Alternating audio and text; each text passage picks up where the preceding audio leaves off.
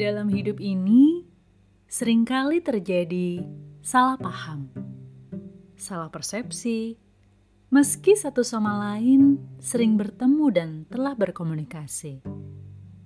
Itu sebabnya kita perlu menyederhanakan komunikasi kita untuk meminimalisir kesalahpahaman. Bukannya berlomba menggunakan bahasa-bahasa canggih agar terlihat hebat misalnya. Nampak hebat, namun jika pesannya tidak tersampaikan, juga percuma. Tidak ada yang menikmati, malah jadi repot sendiri. Sibuk klarifikasi sana dan sini, membereskan itu dan ini, akibat dari kesalahan yang seharusnya tidak terjadi. Hal lainnya yang tak kalah penting dalam meminimalisir kesalahan adalah menghindari asumsi. Pikiran dan perasaan manusia sering kali menggiring asumsi pribadi.